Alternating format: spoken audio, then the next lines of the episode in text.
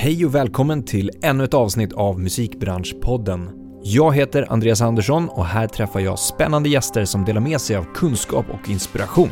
Podden produceras av DMG Education som är musikbranschens digitala kunskapsarena med utbildningar, kurser och coachning för dig som vill utveckla din karriär. I dagens avsnitt träffar jag härliga Mia Segolsson som är en av musikbranschens mest inflytelserika kvinnor. Hon blev nyligen utsedd av Billboard till första svenska kvinna på listan Women in Music Executive 2023. Mia jobbar med Abbas katalog och allt runt omkring den här. Allt från att vårda själva varumärket ABBA till att skapa nya produkter. Och det här är någonting som hon har jobbat med under de senaste 20 åren. Lyssna på när vi pratar om allt från Mias glädje till hennes jobb, passionen för musiken och strategin bakom att släppa ny musik från ett band som ABBA som inte hade släppt ny musik på 40 år och att hålla det här hemligt i över ett år. Det här och såklart mycket mer. Välkommen till Musikbranschpodden, Mia Segelsson. Tack så mycket. Jättekul att ha dig här. Ja, jätteroligt att vara här. Eh, våren kommer med stormsteg tänkte Ja. jag säga. Det gör det. Ja. Solen skiner idag. Det Ja. känns underbart. Hela den här veckan känns så härlig. Ja. Och, och, och har, eller vilken är din liksom musik du lutar dig på under våren? Har du någon sån här go-to-musik? ja, alltså alltid, vår och sommar, då är det mycket reggae. Är det så? Ja, absolut. Ah, vad då för något då? Nej, men alltså Marley vinner ju alltid, men jag har en jättelista som jag gjort själv som är härliga reggae-låtar. Och sen eh, just nu kör jag lite Depeche faktiskt, den här nya skivan tycker jag var jättebra. Ja. Så det, just nu. Men jag, det är verkligen från dag till dag vad man lyssnar på, men reggae går alltid hem. Okej. Mm. Ja, vad härligt. Det kändes jättehärligt liksom. Ja. Vilken känsla. Ja, men det är det. Ja. Ehm, du, jag tänker att vi hoppar rakt in i det här. Ja. Du blev ju tidigare år, i februari var det va? Mm. eh, som första svenska kvinna utsedd till av Billboard under den här listan Woman in Music Executive List 2023. ja. Supermäktigt. Supermäktigt och jätte, jätteroligt. Jättestort. Ja. Och ehm, ja, men, eh, hur fick du reda på det här? Eh, De kontaktade mig några veckor innan, eller en månad innan tror jag. Ja. Eh, kom det ett mejl ifrån Billboard. Eh, Men jag, ja, jag visste ju knappt vad det var så att jag var tvungen att höra efter med mina kollegor vad det här vad det innebar den här listan och då förstod jag att det här var ju väldigt stort. Ja. Speciellt då som första kvinna i Sverige kändes ju ännu större. Alltså det var ju nej, jättehäftigt. Och då var det liksom bara att du är, Jag den var listan? då på den listan, Ja. precis. får, får man reda på hur det har gått till? Eller Nej, hur de har nej. resonerat? Nej, var inte alls. Utan det var bara... Det är ju, de har ju flera olika listor inom olika genrer. Ja. Eh, så det här var ju då executive-listan. Eh, så jag vet inte, men jag tror att det är ju... Alltså jag vet ju att det har ju med ABBA och det här året, eller förra året att göra såklart. Ja, Med ja. allt arbete som var där. För då... Det blev att man hade kontakt med mycket olika folk i länder runt omkring. Mm. Som, och det handlar ju om ABBA hela tiden. Så man, jag var nog liksom... Mitt namn flög väl upp lite här och var tror jag. Mm. Men eh, ja, otroligt häftigt. Men det är ju någonting som du har jobbat med under 20 år. Ja, Alltså, Ja, Abbas-katalogen då. ja jag vet. Så det var ju... Ja, Hur- hur- nu kom priset. Ja, verkligen. Supermäktigt. Ja. Eh, Hur, eh, hur kändes det själv? Nej, jag var, alltså, jag var så himla glad. Jag kände verkligen... Ja, det kändes så stort. Men sen, ju mer man pratar med folk också, desto mer förstod jag vad det här var. För i början förstod jag inte riktigt. Jag tänkte, ja men det är väl någon lista med namn. Mm. Men sen när man då fick se de andra som var med på de här listorna också, liksom, och just att det är Billboard, så känns det ju stort. För Billboard för oss i musikbranschen är ju det största. Ja, Så att, eh, ja, så ju mer folk har hört av sig nu ifrån runt om i världen som har sett det här, desto mer förstår jag vad stort det här är. liksom. ja. Så att, ja, jag är jätte, jätteglad. Trodde du det för 20 år sedan? Nej, det trodde jag verkligen inte. Men eh, vi börjar med, med dig och, och vad du gör för någonting. Du sa det, musiken var grunden Ja, i det hela. ja något det är sätt. det ju. Jag har ju liksom i hela mitt liv så har jag hållit på med musik. Alltså min familj är väldigt musikalisk och jag har alltid hållit på. Och när jag bodde då i Arvika där jag kommer ifrån eh, så jobbade jag i deras skivaffär, den enda som var där. Och det var ju, var ju drömmen att få jobba där. Så det, så fort det var någon ledig stund, eller det var sommarlov eller påsklov eller någonting, så jobbade jag så mycket jag bara kunde där. Eh, så drömmen har ju alltid varit att jobba med musik. När insåg du att du kunde jobba med det då? Nej, det var ju, jag flyttade ut till Stockholm då när jag hade gått ur gymnasiet. Eh, och då sökte jag faktiskt på alla skivbolag eh, en tjänst och till slut då så hörde Polygram av sig. Kan du, kan du minnas tillbaka på något som avgörande liksom, tillfällen Eh, som har lett till att du gör det du gör idag? Ja, alltså jag, jag kommer ihåg när jag, när jag satt på Polygram, för först var det reception, sen började jag jobba med jag, jag frågade hela tiden, kan jag göra det, kan jag hjälpa till? Och jag var liksom på alla avdelningar. Och då började jag jobba med klassisk musik. Eh, ett, ja, kanske ett år ungefär tror jag. Och det var ju också otroligt häftigt att, att träffa de här Pavarotti och de här stora giganterna inom klassisk musik var ju Mm. fantastiskt. Eh, men efter ett tag där så började jag jobba då med våran, alltså den svenska avdelningen, alltså lokalavdelningen på Polygram. Mm. Eh, med P.O. Berghagen i, i spetsen där och då var det ju Då började jag med produktion. Så jag fick ju lära mig den här grejen också. Då vet jag vid, vid ett tillfälle kom de ju upp då när Polygram köpte Polarkatalogen. Så kom de upp med ABBA-saker också och sa att men nu, nu får du ta hand om de här sakerna. Liksom. Och jag bara wow. Eh, då, då vet jag att det var så här, shit det här är ju, ska vi jobba med ABBA, vad häftigt. Ja. Det var ju ändå mina största idoler när jag var liten också. Så att, eh, Eh, men jag jobbar väldigt mycket med Astrid Lindgrens eh, barnkatalog också. För på den, när jag satt där så var det mycket det här att man skulle från vinyl göra CD-skivor, för den small ju då. Så att det var ju produktion av, alltså göra om vinyler till CD-skivor. Så det satt jag jättemycket med och speciellt då Astrid Lindgrens katalog. Var, jag vet att jag gjorde typ alla de skivorna till då CD. Men sen även då ABBA kom ju och då 92 där så släpptes ju ABBA Gold. Mm. Och då fick ju de en super-revival där och, och jag hade ju då ynnesten att få dela ut den första guldskivan till Björn och Benny eh, för ABBA Gold. Mm. Som idag har sålt det är väl över 32 miljoner exemplar av den skivan nu. Så det är lite häftigt också. Jättemäktigt. Ja, och sen jobbade jag, efter det då så gick jag över till eh, den internationella avdelningen. Och jag vet, det var ju med Björk, Metallica, när Black Album och eh, Brian Adams och alla dem. Det var ju storhetstid verkligen. Verkligen. Så kul. Mm. Det var fantastiskt roligt. Och sen efter ett tag så fick jag då förfrågan ifrån MCA. Eh, Stefan Gullberg jobbade där och frågade om jag ville komma över dit och jobba med honom på MCA, så då gjorde jag det.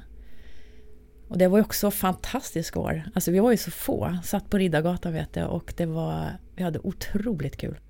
Jag tänker, du, som du sa, då har du ju sett väldigt många från, att ha gått från dem att vara väldigt små till stora. Ja. Vad är, vad ska man säga, utstickande drag eller utstickande mindset eller drivkrafter hos de artisterna som har gjort att de har lyckats tror du? Nej, jag tror att det har varit i att de har varit tillgängliga. Är Mm. liksom att de verkligen först, alltså har förstått att de, de, det behövs jobbas en hel del. Att man gör mycket, inte, alltså även om det är supersegt. Det förstår jag att det är mycket intervjuer, det är mycket resande och sådana saker. Men för att nå ut, eller i alla fall då var det ju verkligen Det gäller ju att de reste. Ja. Det gör de ju inte idag på samma sätt såklart. Efter pandemin så var det som att den dörren stängdes ganska rejält. Men Mm. innan då, det var väldigt mycket, mycket resande, mycket intervjuer, mycket... Ja, de var på plats helt enkelt. Ja, De, de ja. jobbade stenhårt. Och sen var det väl ibland tur, men det var ofta, alltså mycket...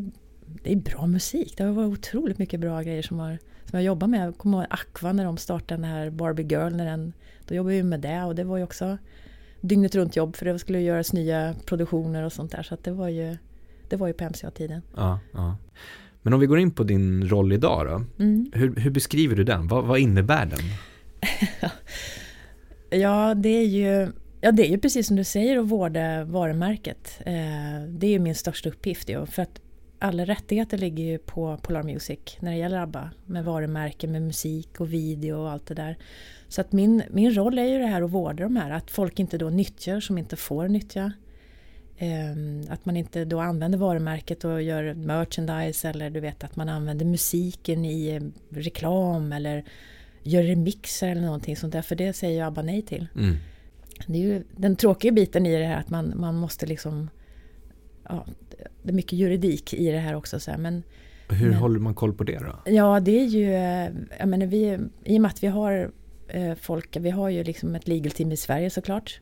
Jag får mycket tips från fans att det här, det här är inte bra. Ah, Okej, okej. De, är, alltså, de har ju världens bästa fans, ska Ja. jag säga. Så att vi har, alltså, det känns som att man har en bra relation med dem. Mm. Eh, så att då får man ju se massa saker. Men det är ju det att man får ju vara ute på nätet hela tiden. Eh, sen har vi ju legal team i England som sitter och skannar av nätet hela tiden när det gäller merchandise och sånt. Mm. Som plockar ner. Vi har ett legal team i LA. Eh, för det har ju varit också det här med tributeband till exempel. F- tributeband är ju inga konstigheter egentligen men du får ju inte, de får inte heta ABBA någonting. Nej, precis. Eh, så det har också varit en ganska stor, eh, stort jobb Mm. att få dem att då ändra, ändra namn helt enkelt. Mm. Att de inte heter någonting med ABBA. Mm. För ni vill ju fortfarande att de ska sprida musiken kanske? Ja, det där är ju, det är ju bara roligt. Ja. Är det bra? För det är ju väldigt många bra de här banden också såklart. Så att det är ju, det är ju härligt. Ja, ja.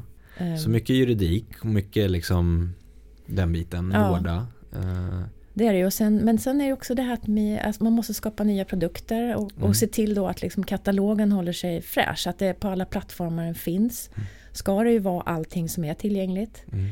Eh, så att det inte dyker upp någonting annat som inte ska vara där. För det är också mycket att rensa hela tiden. På vilket sätt då? Ja, men på Youtube till exempel. Att det är väldigt Ja. många som gör remixer just av Abbas musik. Så Mm. där får man ju sitta och rensa för hand. Det är Mm. det också för att när det gäller alltså musik på, på Youtube så claimar man ju när det, är, när det är riktiga musik. Men gör då folk remix eller samplar och grejer, det, det märker ju inte de här maskinerna av. Utan då får man ju sitta och lyssna igenom, hitta själv Ja. helt enkelt. Eller Ja. få tips att man får länka att det här är inte okej. Mm.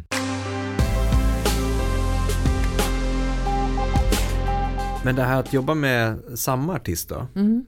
Det finns ju både, jag kan tänka mig utmaningar men också möjligheter som sagt att verkligen liksom gå på djupet. Ja. Och i och med att det är ett så pass etablerat varumärke och så omfattande katalog Mm. och så sprid, alltså spridningen av katalogen har ju skett under så lång tid också ja. på något sätt. Så det finns ju supermöjligheter men vad finns det också för utmaningar med att just jobba med en och samma katalog? Ja, det är ju det att man ska liksom förnya och hålla, och hålla en ajour helt enkelt. Ja. Eh, att man, jag menar det kommer ju hela tiden nya fans. Så att man hela tiden, att, jag menar den här ABBA Gold till exempel har ju släppts i nyutgåvor efter nyutgåvor. För att det kommer ju hela tiden nya fans som, Mm. som köper. Den är ju liksom deras största skiva ju, till exempel. Och sen att albumet då, eller albumen håller sig, studioalbumen håller sig också fräsch. Att man då ger ut nya produkter. För att det är ju ny teknik hela tiden liksom. Ja, Att man gör då, jag menar för, för de här digitala plattformarna, ljudet förbättras ju hela tiden och, och vi håller på att restaurera alla videos till exempel. mm. Så att det, det ska liksom vara fräscht, det ska vara tillgängligt, det ska vara fräscht, det ska finnas överallt. Eh, men jag tycker alltså det är bara kul. Alltså jag, jag tycker faktiskt bara det är bara roligt. det låter ju helt underbart. Ja, jag måste säga att det, det är verkligen, eh, det, det, det är inget jobbigt det här utan det är bara, det är bara kul. Ja, ja. Men det, just det här med Vi går in och pratar lite grann om just att aktivera med, mer lyssningar av katalog när man släpper ny musik då. Mm. Ja, men Abba, Voyage var ju första släppet på 40 år. Eh, så det har ju skapats liksom, lyssningar av den katalogen över tid och som du säger den core-målgruppen har ju ofta, eh, har ju varit densamma och den, en ny målgrupp kanske inte har upptäckt musiken på samma sätt som man har möjlighet att göra när det släpps ny musik nu då. Ehm, och jag kommer ihåg jag läste ganska mycket om när det släpptes att men, en, en yngre generation och som du sa tonårstjejer som lyssnar på eh, och, och vill vara en del av liksom ABBA-grejen. Mm. Inte bara lyssna på musiken för att det är bra musik utan känna samma sak som ens föräldrar eller liksom den äldre generationen har berättat om att ah, på min tid då var det liksom ABBA och Waterloo och det var det här och det här. Att man vill vara med Ja. där och känna så här, jag är också nu. Ehm, så det var ju ett väldigt, fanns det strategi bakom det släppet tänker jag? Oh ja, vi höll ju på, vi höll på ett år innan, eh, innan det här släppet. Ja. Eh, och det arbetet var ju otroligt fascinerande någonstans. För att det var ju, vi var ju tvungna att hålla det här väldigt hemligt såklart. Exakt. Eh, så att från mars ungefär till då september när vi släppte upp nyheten så då, då, då var vi några stycken på Universal som, som började med det här och byggde upp den här strategin. Vad ska vi göra och hur ska vi få ut det här så, så brett som möjligt. Och sen var det ju dygnet runt jobb. Eh, och vi satt i Zoom-möten varenda dag med, med alla kontoren i hela världen. Så att det var ju det var ju superhäftigt att man bara, men nu har vi Asien här. Mm. Eh, nu pratar vi med dem och på kvällen pratar vi med USA. Eller, alltså det var otroligt häftigt. Mm. Det var väldigt mycket möten, Mm. väldigt mycket Zoom. Eh, och, eh, och då ge ut information men ändå se till att den inte läckte någonstans. Det var ju Exakt. det stora problemet, eller problem, det var ju inget problem för att det, det hölls ju verkligen. Men det gällde ju då att man pratade med rätt personer eh, som, som då förstod värdet i det här att det här får inte läcka. Mm. Och vi pratar ju även med de här stora plattformarna som Spotify och Apple, alla de här också som också för att, för att då alla skulle vara med på tåget när det väl small. Mm. Så det var jättejobb med det där såklart och samtidigt gjorde vi produkter. Eh, Det var väl 20 olika varianter av fysiska produkter eh, som gjordes samtidigt också. Så det var ett enormt jobb som skedde. Mm. Eh, och jag är jättetacksam för de här, alla teamen och alla de här kollegorna runt om i världen som faktiskt höll tyst om det här. Ja, Och det är helt och, otroligt. Ja, det är helt otroligt. Och alla, de satsar ju stenhårt, varenda land. Hur var reaktionerna när ni berättade för... Ja, det var De ju olika- fantastiskt. För jag vet, det var också så här, det var verkligen så här, det var ju några få i Mm, varje, alltså mm. personer då ifrån varje land som fick, vi hade två stora presentationer och en på morgonen och en på kvällen för att täcka hela världen Mm. samma dag. Mm. Och det var jättestort. Jag vet att vi satt, jag och eh, Johanna heter hon som jobbar på exportavdelningen. Vi satt hemma i mitt kök Mm. eh, och hade de här Zoom-samtalen med de här personerna och det var jättestort. Vi bara äntligen får vi säga någonting. Ja, För vi hade ju Häftigt, hållit det här alltså. hemma, eller hemligt så länge. ja, ja. Så, och reaktionerna runt om i världen var ju, folk trodde inte sina ögon. Liksom. Det var ju, det här var så stort. ja. Ingen trodde att de skulle släppa ny musik. Nej, nej. Så det var, det var jätte, jättehäftigt. Superballt verkligen. Mm.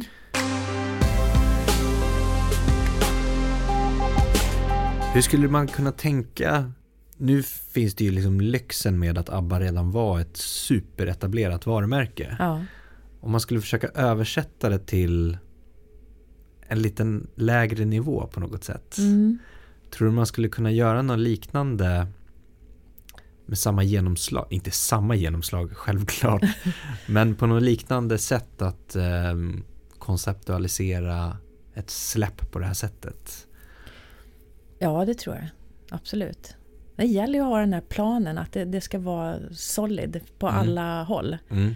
Eh, och sen ha det här teamen runt, alltså just att vi har i varje land som har exakt samma information. Ja, Vi går ut exakt samtidigt med det här. Och det måste ju, jag tror att det måste ju vara någon sorts... Eh, folk måste nog veta lite vad det är tror jag ändå, om man nu ska få den här genomslaget. ja, Det tror jag. Men, men jag tror att just det här att vi var så enade runt om i världen med, med den informationen som kom. mm. Eh, Jätteviktigt med kommunikationen. ju. ja, och oerhört Alltså viktigt. koordineringen och kommunikationen i det hela. Ja, Det måste ju vara, jag tänker på alltså, formuleringar och tydlighet och som du sa presentationerna Mm. och att det verkligen är att det inte får komma ut. Nej. Man kan säga det men betyder det, går det fram till mottagaren? ja, Det, det är den sträckan från att det sägs ja, till att mottagaren faktiskt ska förstå att och, och ta in det. ja, Snarare än att man är uppe i att ah, ABBA ska släppa ny musik Mm. och sen så var det någon som sa att det får inte släppas. nej men precis. Eh, Nej, den var, jag tror att den, det var ett riktigt bra, bra jobb alltså, för det var, Ja. det var verkligen Ah, man jobbar ju med proffs på, Ja. på mina kollegor. Det är ju verkligen, det har ju varit sådana, ja, de har, alltså det har varit så snyggt gjort allting. Mm. Så noga. Mm. Eh, och just det här att det var, allt var planerat, allting var, var klart. Man, man skickar iväg länkar, här har ni liksom, det här är materialet som finns Mm. jättetydligt när man fick gå ut med saker och, och var man fick gå ut. Och, och, och vi var snabba på att svara på frågor så fort någon hade någonting i något land. Och det var ju specialsaker som hände i Australien, gjorde en specialvariant av skivan och det var ju grejer som hände överallt. Ja. Så det gällde ju då att vi var på, på tå hela tiden och hjälpte de här teamen såklart med det vi kunde göra. Så att, eh, nej, det var ett otroligt teamwork. Mm. Jag, ja, jag kommer nog aldrig vara med om det här igen för att det var Tror du inte det? Nej, nej verkligen inte. Det var alltså helt obeskrivbart. Ja. om 20 år igen. Ja, ja kanske det. Men om vi går in på det här med ABBA Voyage-konceptet då som mm. släpptes i London också. Eh, konserten. Ja, precis. Hela den karusellen eller vad ja. man ska säga. Nej, det var, det var, ja hela det här, alltihopa det här är ju verkligen en, en sak man får vara med om i livet. Liksom. Ja. Det var, vi jobbar ju så, alltså jag jobbar ju med musiken liksom ja. först och främst. Ja. Eh, och sen den här konserten, de, de jobbar ju, det var ju ett team i London som, som höll på med den saken. Så, men vi jobbar ju tillsammans såklart för att allting var ju tvungna att hänga ihop. Ja, exakt. Och allting skulle då presenteras samma dag mm. eh, i London av Björn och Benny. Eh, så att vi jobbar ju verkligen tillsammans. Eh, hela, med allting det där. Så att det var ju ja, det var planering in i det, minsta detalj. Mm, mm. Och sen när de då sitter i London och gör den här, jag och Jocke var ju där då eh, och resten av teamet står på Gröna Lund här i Stockholm. Eh, och då hade vi jobbat med den här livesändningen också, hur ska vi göra det här? För det, vi vill ju att det kommer en stor bang i hela världen. Mm. Och så var ju problemet det här med covid. Vi, det var ju inte så himla lätt att kunna samla folk heller, för vissa länder hade ju mycket mer restriktioner än vad vi i Sverige hade ju. Mm.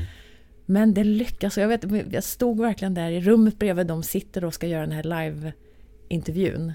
Um, och står och ser på en storbilds-TV. Och när, när det bara, du vet, det, helt plötsligt så kommer det bilder ifrån Gröna Lund. Mm.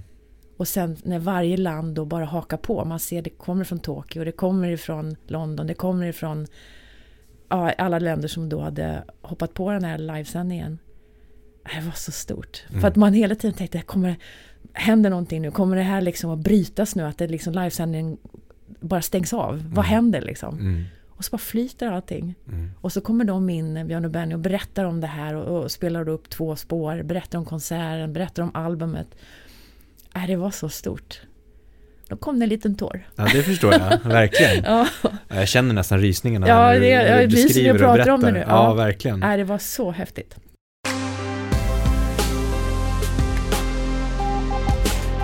Du sitter ju också med i arbetsgruppen för Anneli-stipendiet, eller hur? Ja, det gör jag. Kan man säga så? Ja. Att du sitter med i arbetsgruppen? Eller, ja, det kan man väl säga.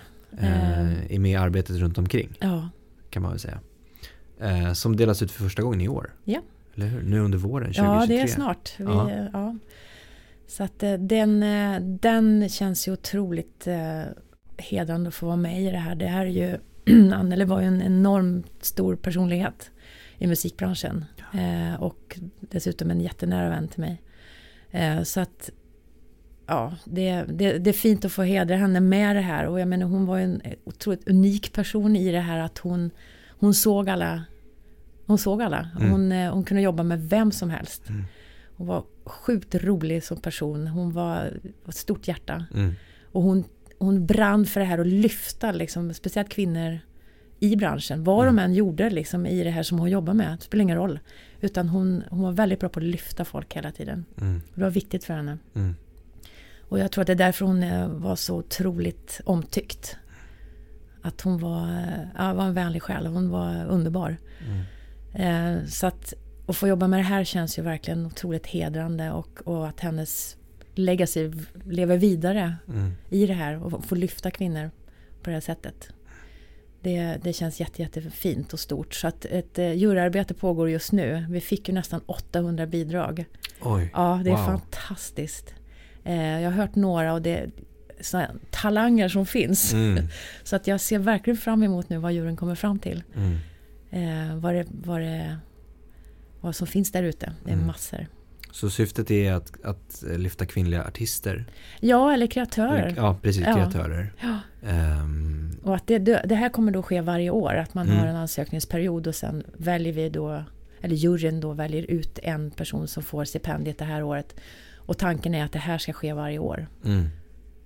Uh, så att, ja, jättespännande ska det bli att se vem det är i år. Mm. mm jättebra initiativ också. Ja. Verkligen att liksom kunna. Ja, det har fått ett genomslag. Som vi, ja. Det är jättefint att se att det här har lyfts. Ja, verkligen. Finns det mer, alltså jag tänker ett stipendium, men det finns ju mer Finns det mer saker att kunna bidra med? Stöttning, alltså resurser på något sätt? Ja, det här Eller? är väl ett, det får man väl kolla på lite längre fram. Mm. Utan det här är en, en start åtminstone.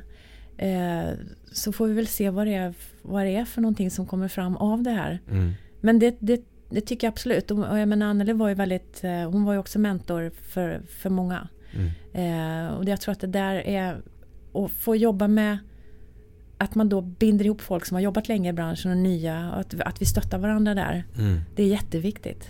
Och det ger otroligt mycket. Och just det att man får kontakter överallt. Och, och, för det är en jäkligt rolig bransch. Jag tycker den är fantastisk. Så det, det finns ju så mycket att upptäcka. Mm.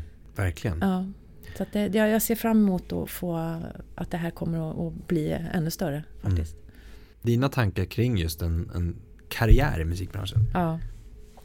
Du, du, du tycker att den är härlig. Ja, men, ja men alltså jag har ju själv, alltså jag har ju försökt att gjort andra saker. Jag jobbar på, på tidning, jag jobbar på den videobranschen och lite, gjort lite saker under den här tiden. Jag har inte Mm. bara suttit på skivbolaget men hela tiden så kommer jag tillbaka. mm, För att det är, men det beror väl på vem du är som person också. Med mig är det ju liksom, livet är musik. mm, Jag lyssnar konstant på musik. Hela min familj lyssnar på musik hela tiden.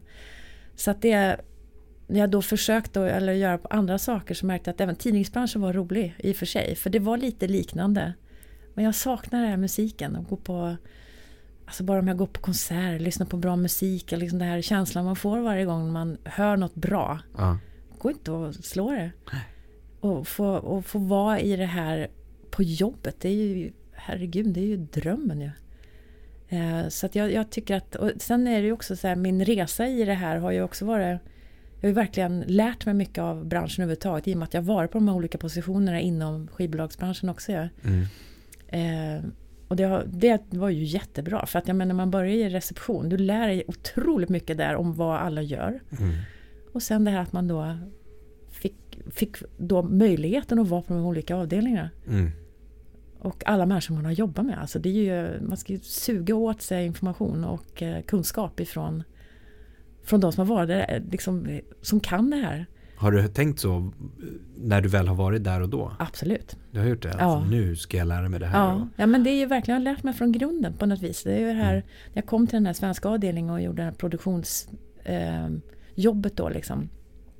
Hur man då, alltså nya, alltså nya artister när de då spelar in och man skulle göra pro, produkten och alltihopa det där. Och det här var ju ett konstant lärande jag lär mig än idag hela tiden. Speciellt när det kommer de här nya förfrågningar, nya produkter eller det händer ju så fruktansvärt mycket hela tiden. Och att, att känna fortfarande den här nyfikenheten är ju den är häftig. Mm, Det är väl därför jag inte tröttnar heller. För det är nytt hela tiden. Det är nya människor man träffar hela tiden med, med då deras kunskap och, och eh, input. Ja. Eh, ja, jag tycker att det är otroligt utvecklande. Vilka egenskaper tror du man ska besitta för att känna den Ja, nej, men det är känslan? väl ja, men nyfikenheten och känna att man inte stannar upp. Liksom. Det, det är min fas att jag skulle någon dag komma dit och säga att jag har ingen lust att lära mig mer nu. Nej. Jag kan allting. Eh, och det kan man ju definitivt inte. Och, och få känna den liksom lusten och, och jag vill lära mig mer. Ja. Så länge den, den känslan finns så kommer det vara kul. Mm, mm. Men det, det beror ju så mycket på folk man har runt omkring sig. Men att komma till den känslan och då pro- våga prova någonting annat. Ja. Tidningsbranschen. Ja, Eller testa på att, eh, inte vet jag, jobba med mobiltelefoner eller Ja, vad som helst. För att känna saknaden som ja, gjorde. För att känna ja det så här, var men- inte så dumt. För att det var också så här, det var, ja, det var bra. Tror jag. Ja, Eh, för att jag då märkte verkligen att men det är det här jag vill göra. ja.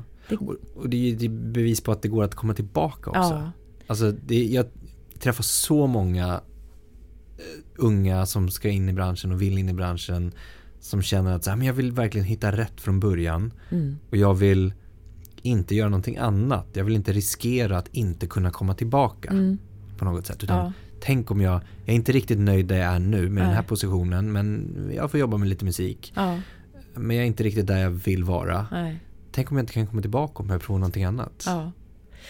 Nej, och jag, alltså, jag kan uppleva ibland lite grann det här att, att det ska gå så fort. Ja. Att man ska, jag kommer in och jag ska bli VD dag två. Nej, men lite den där känslan liksom att det ska gå så fruktansvärt fort. Ja. Det kanske jag gör för vissa, men för min del har jag verkligen inte gjort det. Utan jag, alltså, jag, jag tror att man ska... Om man lär sig allting från grunden och sen tar in allting runt omkring och bara ser det här som, okej okay, jag, jag sitter i en position nu som inte är min, det här är inte mitt slutliga utan jag, kommer, jag ska lära mig allt jag kan. Mm. Eh, och gå vidare därifrån. Mm. Och verkligen ta, ta lärdom av folk runt omkring dig. Se att du kan inte allting från dag ett. Nej. Utan tycka att det här är kul mm. att lära sig grejer. Mm. För ja, jag tror att det, det, det, det går inte på, på ett kick. Det Nej. gör inte det. Och du måste liksom... Och sen kan, vissa kanske kommer in och är liksom lite imponerade av branschen också. Eh, och det funkar inte riktigt heller. Utan du måste ju, du måste ju ha, vara ödmjuk tror jag också. Mm. Och känna att jag kan inte kunna allt på en gång. Nej. Ha ett mål. Alltså jag, jag har ju varit superfokuserad sedan jag var 13. Att jag skulle jobba med musik. Mm. Och, och hela tiden då suga in information ifrån allt och alla runt omkring. Mm. Upptäcka nya saker Upptäcka som nya tar saker. liksom... Ja. Och inte ha den... Du hade väl inte din bana... Du hade målet men ja. du hade inte banan nej, supertydlig att jag nej, behöver nej. göra det och det, det, det och det. Nej, verkligen inte. För att jag, menar, jag vet att när jag gick ifrån, jag hade då varit där ett tag, eh, när jag gick till MCA så köpte jag MCA Polygram mm. och så blev det Universal. Så mm. mina gamla arbetskamrater kom ju. Mm. Och så jobbade vi där ett tag och så kände jag nej men nu måste jag härifrån. Och då började jag jobba på tidnings, eh, i tidningsbranschen. Och det var jag väl ett och ett halvt år åtminstone. Och det var roligt, det var det verkligen. Liksom. Så att jag hade ju ynnesten att få jobba där. Mm. Men så fick jag då förfrågan ifrån skivbolaget. Då hade jag ändå gått ifrån två gånger innan. Och jag tänkte jag kan inte gå tillbaka. Men så berättade de ju vad det var. Att ABBA ville ha en person som mm. jobbar med det här. Och jag kände, äh, fan, jag, det här, jag kan ju inte säga nej. nej. Jag inte ångra mig en sekund kan jag säga. Mäktigt, men då men, har du ju samlat på dig dem. Ja men precis, då, ja, men det, det är också sådär. Som du säger att man får inte vara rädd att prova heller då. Nej. För att jag tänkte ju, alltså någonstans tänkte jag men jag är nog klar med branschen. Ja. Eh, går dit och provar och känner att ja, men det här är också kul. Men det är inte skivbolagsbranschen. Mm. Eh, så att för min del har det bara varit bekräftelse på att jag ska vara där jag är. Ja, exakt. Och då under tiden också lärt mig en massa. För det var ju också intressant när man gick ifrån det här till en annan bransch. Att man upptäckte att musikbolagsbranschen är inte så jäkla stor egentligen. Men är du i den så tror man att det, är, det här är ju allt. Mm -hmm. Men när man kommer utanför så bara, nej det är det ju inte liksom. Det finns en värld utanför. Ja, ja, så den var ju den var bra. Ja. Bra lärdom kan jag säga. Ja men alltså som du sa den här stressen också som du var inne på att det ska gå så fort att istället ställ bara in dig på att ha tålamod. Mm. Ställ in dig på en resa på tio år. Ja. Och så bara ha kul och testa massa saker ja. längs vägen. Hur, alltså det låter ju helt fantastiskt. Ja. Det skulle vara jätteroligt. Ja men det är det. Det är också så här, det här, men jag, jag, det, jag ser, alltså överhuvudtaget i samhället idag så är det ju allting ska gå så fruktansvärt fort. Det gäller ja. ju allt. Ingen stannar ju upp, alltså det gör de ju, men det, det är många som känner att det, det går så fruktansvärt fort så man hinner inte riktigt med allting. Nej. Man har inte riktigt tålamod heller liksom. Mm. Men ha det. Mm. Om du vill vara kvar i den här branschen så var, ta det lugnt. Mm. Lär allting. Mm. Gå utbildningar, gå och träffa folk, var med på, på föredrag. Alltså sug i dig allting. Mm. Men jag tror som du sa, att det ska gå så fort och att man känner att mm, man är liksom man är rastlös, man vill att det ska hända. Ja. Det, är, det är en bra Absolut, drivkraften. Att ha drivet Gud, på något ja. sätt. Ja, men driv i kombination med tålamod mm. blir ju ett lugn. Som du förmodligen kan arbeta med. Eh, så att, att ha båda dem, men bara drivet att allt ska gå fort utan tålamodet. Då får du stressen. Då får du stressen tror jag. Ja. Så att eh, koppla på de två tillsammans. Och så Nej, för njut. som du säger det här drivet tror jag det är ju, det är ju också viktigt. Verkligen. Aha. Och känna det drivet hela tiden. Just att vilja utvecklas, vilja mm. vara, liksom, ta reda på allting. Jag är som sagt var jätteglad att jag har det fortfarande. Stort tack för jättetrevligt samtal Mia. Tack snälla Lycka till med allt framöver. Ja, tack snälla. Jättestort tack för att du har lyssnat på podden idag. Det uppskattas verkligen. Kom ihåg att följa, stjärnmarkera, gilla, dela, kommentera för att hjälpa till att sprida kunskapen i musikbranschen. Vi vill också jättegärna höra från dig. Vilka utmaningar står du inför? Vad tycker du är svårt? Vad tycker du är lätt? Vad vill du höra? Vad vill du veta? Vad vill du lära dig? Hör av dig till oss på info at dmgeducation.se. Tack för idag och ha en fortsatt härlig dag.